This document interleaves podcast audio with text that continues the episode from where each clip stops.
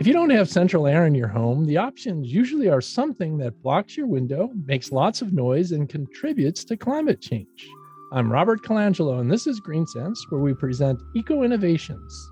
One that caught our eye is a new air conditioner from Gradient that has a much improved design and is more efficient than typical window units. We're joined by Vince Romanin, the CEO of Gradient. Vince, thank you for joining us on Green Sense. Yes. Hello, Robert. Thank you for having me. Well, you're a pretty smart guy. You've got a PhD there from University of California, Berkeley in fluid mechanics. Uh, so uh, we'll try to keep it pretty simple today because most of the audience uh, uh doesn't uh, have a deep uh, understanding of thermodynamics. But let's get into it. Um, first, let's talk about what does your system look like, and then we'll get into how it works. Uh, your design is a saddle mount. Uh, explain how it looks to the audience. They don't have the ability to see it, so you'll have to paint a picture. And when you see it, it seems like it's a much better physical design. So maybe you could capture that in, in words. Sure. Um, yeah, our system sits over your windowsill like saddlebags, which means that you can still open and close your window, unlike a regular window AC you still get most of the light through. You only lose a, a, couple inches of space in your window, and it adds like a nice shelf in front of your window. So you can actually put a plant there or something. Um, we we realized that uh, if we wanted to make the world a better place by lowering building emissions and by increasing access to these important services, it was important to focus on what the customer really needed and what the issues they had were. And so we really we really from the start took a look at how we could make the system look and interact with the room in a way that that made sense and made the experience better for the user. So I'll try to explain in very simple terms how a traditional air conditioner works, and then we'll talk a little bit about how your yours works.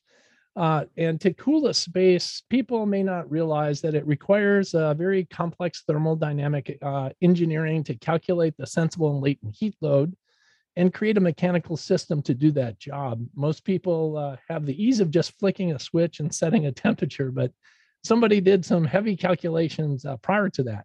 So, in t- simple terms, uh, traditional air conditioners that work inside the home, warm indoor air is cooled as it blows across a, cool, a cold coil uh, that's full of refrigerant. Uh, heat from the indoor air is absorbed into the refrigerant as the refrigerant turns from liquid to gas and the cool air is distributed back to the house. And then typically outside, there is uh, a compressor uh, that has refrigerated gas that's compressed before entering a large coil in the outdoor unit. Heat's released outside as the refrigerant turns back to liquid, and a large fan pulls outdoor air through the outdoor coil, rejecting the heat absorbed from the house and any condensate.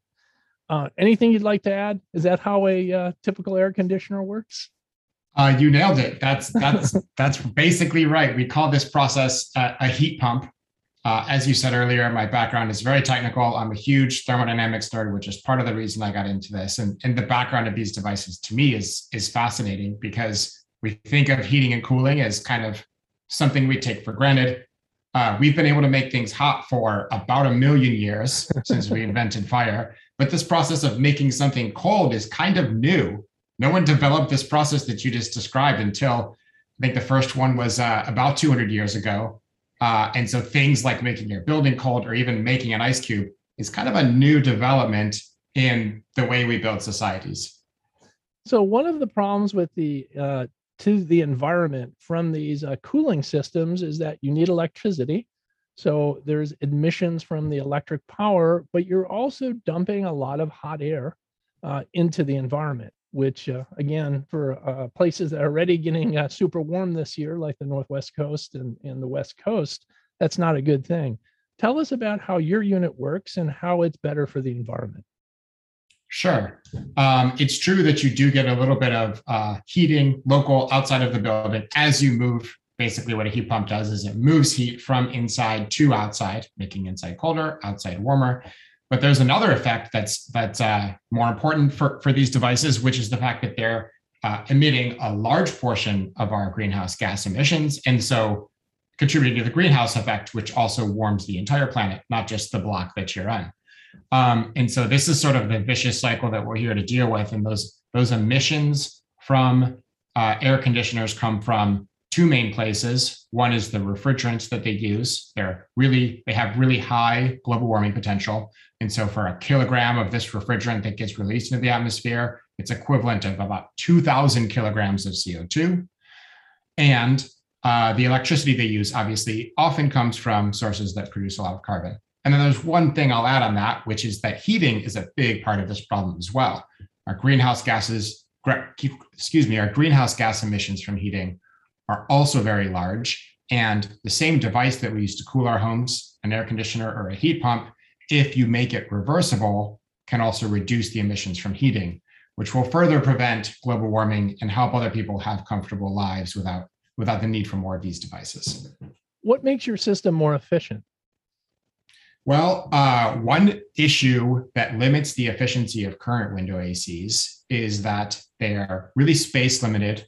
And so they don't have a ton of space for larger components. Um, and this means that they have smaller heat exchangers. If you have a smaller heat exchanger, that heat exchanger needs to be much colder in the case of air conditioning to drive the same amount of cooling capacity that you're looking for. And so one thing that you do today to make a more efficient HVAC is you use a larger heat exchanger. And so our saddlebag architecture gives us a, a lot more space to be out of the user's way, but to include higher efficiency components. And the and second reason, go ahead. The other reason that these systems are inefficient is people who buy window ACs typically hate them. They don't love the experience. They're trying to buy the cheapest product that'll just fix the experience that they're having, and they're they know they're going to have to take it out at the end of the year. No one's really really willing to pay more money for a more efficient window AC. Uh, but we did realize that people are willing to pay more money for a better user experience.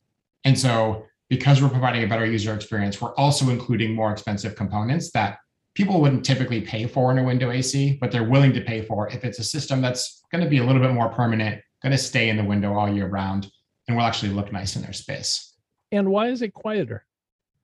It's quieter because we remove the noisy components. We have the same components as other HVAC systems that make the noise, but ours are further outside the building. Your window is sealed much better with our system, and our uh, these components, the compressor and the condenser fan, are the two loudest components typically, are are completely outside of the building, kind of like a mini split. Um, and so, because of this, same components but just isolated better, we can have a much uh, uh, better audio experience inside inside the room. And how are the outside components connected to the inside components? So typically they're connected with a refrigerant line, not in our system. Uh, but if you buy a mini split today, which is probably the the upgrade option that you have if you want to get rid of your window AC in a house without central air, you buy a mini split. It kind of is the same architecture of ours. One box on the inside, one box on the outside. The difference is those boxes are connected with a high pressure refrigerant line and this requires a professional technician to connect this line. You can't do it yourself as a consumer. Ours have uh, a proprietary, uh, we, I think we call it mini hydronic loop, that is basically a heat transfer system that's at much lower pressure than the refrigerant line and doesn't use a regulated gas like HVAC refrigerants. And therefore, you can connect it yourself. Um, this means that you can have this split architecture that exists elsewhere in HVAC, but you can do it without needing pro labor to install. One of the byproducts as you cool air is you produce moisture. Where does all the moisture go? This is also a, a basic problem of thermal that all HVAC systems have. Um, the colder your air is, the less capability it has to hold moisture. And so typically, if you're cooling air, moisture is going to come out. Also, you want to remove moisture from the air to a, to a limited extent to be comfortable. There's a range of humidities that human most human beings are comfortable in. Uh, and so window ACs just drip it out the back. More advanced systems try to re-evaporate this liquid over the outdoor heat exchanger, which is typically warmer, therefore can help evaporate it, which both makes sure that less of it drips on the sidewalk or outside of your window and makes sure that your system operates more efficiently because you get a cooling boost from that water. And that's basically what ours does. So you won't have to remove it yourself. The internals of the system worry about moving it to the outside where it's re-evaporated on the outdoor unit so that our system is efficient as possible and we're minimizing drips. Another challenge with window air conditioners is they're really made for windows windows that move up and down. Uh, it's hard mm-hmm. to put these in casement windows or other types mm-hmm. of windows. So I assume that this is much more versatile and applicable to uh, m- many different openings. Yes, one day. Unfortunately, today we're focused on uh, we're focused on being an upgrade for window AC. So we've designed our first product specifically for a sash window, which is either a single or double hung sliding up and down window. And the reason for this is traditionally most buildings that didn't have central air were built with this style of window, which is why most window ACs are compatible with this. And so we think this is the largest first market. And it's also the application that lets us displace a lot of the worst systems from a user experience and from an environmental standpoint. But the base technology that we've built that enables us to build this does let us go into a lot of different types of systems, like horizontal sliding systems, or you could drill a small hole through your wall and have a wall mounted unit, more like a traditional mini split. We're definitely excited to get there eventually and to look also work with different types of new construction that might have really well insulated building envelopes uh, so that we can be even lower capacity and higher efficiency. Uh, but for now, we're starting with an upgrade for the window AC that works with sash type windows. Well, you're looking to launch next year and start to provide your uh, product on a commercial uh, level. What what about price point? Yeah, we're we're not announcing price point yet. Um, we're looking at having the efficiency and power and features of professionally installed products at a fraction of the price. Uh, once we get closer to launch, we'll be we'll be um, talking about price point. But you said it will be less than traditional air conditioning systems we're looking at uh, being less than the traditional high efficiency, low carbon HVAC systems like mini splits. Uh, any any idea on how much less? Oh, we have an idea. We're just not, not, not we're just yet. not announcing until until we're ready to uh, to That's share fair. more about the product. a lot could happen during uh, manufacturing. What about emissions? Exactly. Uh, how much uh, greater uh, will your reduction in emissions be? Sure. We love talking about this because this is a big part of our mission. Uh, our mission is to cool the world by enabling people to have comfortable homes and buildings that don't compromise the environment. And both sides of this mission are important. We want people to have access to cooling and heating because it's been shown to be really important for health and productivity, especially in climates that are suffering the worst effects of climate change. Um, but also, we want those systems to not have a big effect on the environment. And so, this is why we started the company in the first place. Uh, the emissions from building heating and cooling come from a couple areas. One is the refrigerants that we use in these systems, as I already talked about. Another one is the byproducts of heating, like CO2 after you burn methane and methane that leaks into the atmosphere before it even gets burned. Uh, because methane has this high global warming potential, you only have to leak a couple percent before it's as big of a problem as the rest of it that you burn. And then lastly, from the energy that these systems use. So we use more environmentally friendly refrigerants in our system. Our first refrigerant is about 70% lower carbon footprint than today's refrigerants. We want to get that number to 100%. We want to fully um, we want a fully environmentally friendly refrigerant solution eventually, and we're working with regulatory bodies to allow that. Um, also, our system is an electric heat pump, which means in the winter, our system will keep operating and provide heat instead of cooling. Um, it can't cover all of your heating loads. It's more like a space heater. But uh, down the road, we're looking at uh, building systems that are cold climate heat pumps, which means they can provide all of your heating. And every unit of heat that you provide with our system versus your natural gas system is about, I think, about 70% lower carbon footprint than burning natural gas. And then lastly, we would like to reduce the carbon emissions of electricity. And our system does that by being smart so that it can work when the carbon footprint of the electricity is lowest. For example, if you have a solar panel on your house, or if the utility um, uh, is uh, operating more off clean energy. Well, heat pump technology has been around for a long time. What advancements occurred that allowed you to bring this to market now? Mm-hmm. One thing that we saw as a big barrier to uh, adoption of heat pumps, and we know heat pumps have been around for a while. And one of the questions we asked ourselves when we started the company was this is a really great tech for helping us decarbonize the built environment and have comfortable homes. Why is no one adopting it? Um, there are some issues with the user experience of today's heat pumps, but the main issue we saw is that they're really expensive to install, and it's often hard to find the installer who will install a type of heat pump you want.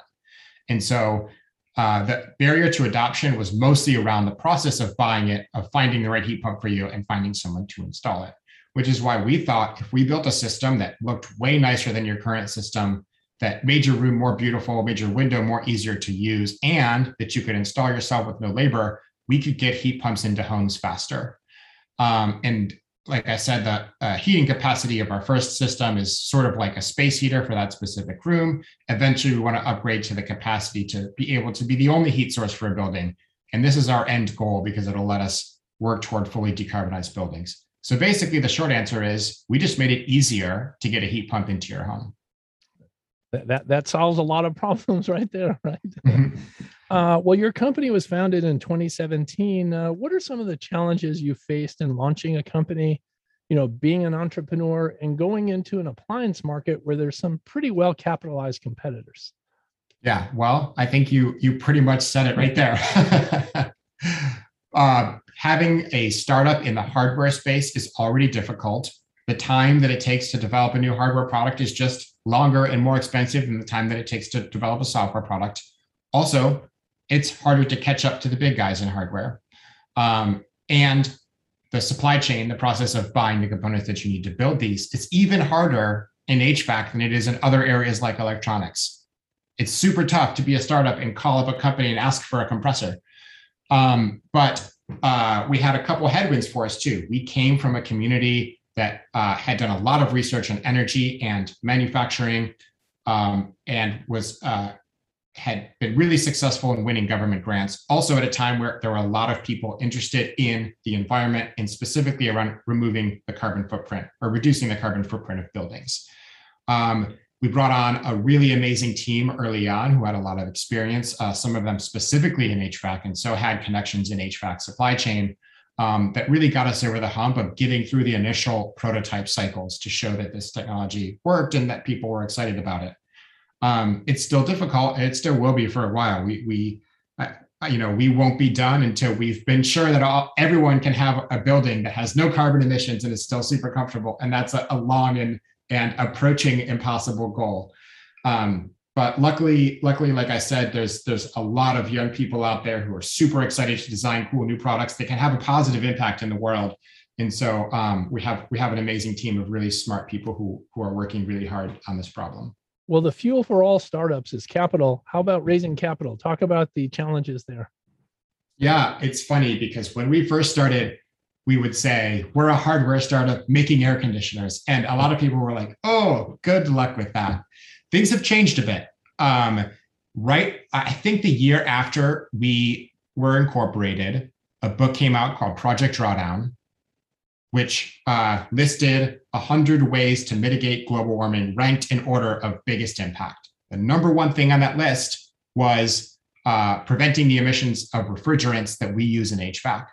And at this point, I think we knew this, but no one was really talking about this publicly. And this was the first big splash of someone saying, hey, we've got to get refrigerants under control.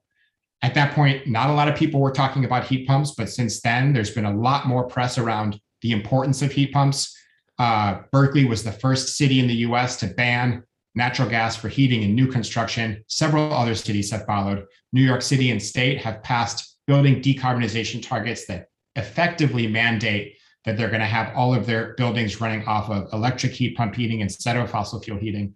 Um, and so there's been a huge wave of interest in innovating in the built environment since we started and a renewed interest in investing in things that can be world positive and, and help the economy. I think a lot of people are realizing that no business is going to be successful if people are suffering and if we don't have stable economies because of the effects of climate change. And so there's a lot more interest now in building specifically and in investing in climate tech. Um, and so we're excited to be part of that community. If you don't mind mentioning, how much capital have you raised to date? Yes, we've raised 13 and a half million in venture capital from investors. Uh, we've also brought in, who I have to check, I think nine and a half million in government grants from agencies like the California Energy Commission, California Strategic Growth Council, and Department of, and Department of Energy. Um, honestly, it would have been almost impossible to do this without both of those sources of capital. Uh, we're really excited that governments are starting to invest in this important area, and we're excited that VCs understand that this is a huge opportunity. Um, and like I said, uh, hardware is tough, takes a lot of time, and it takes a lot of money.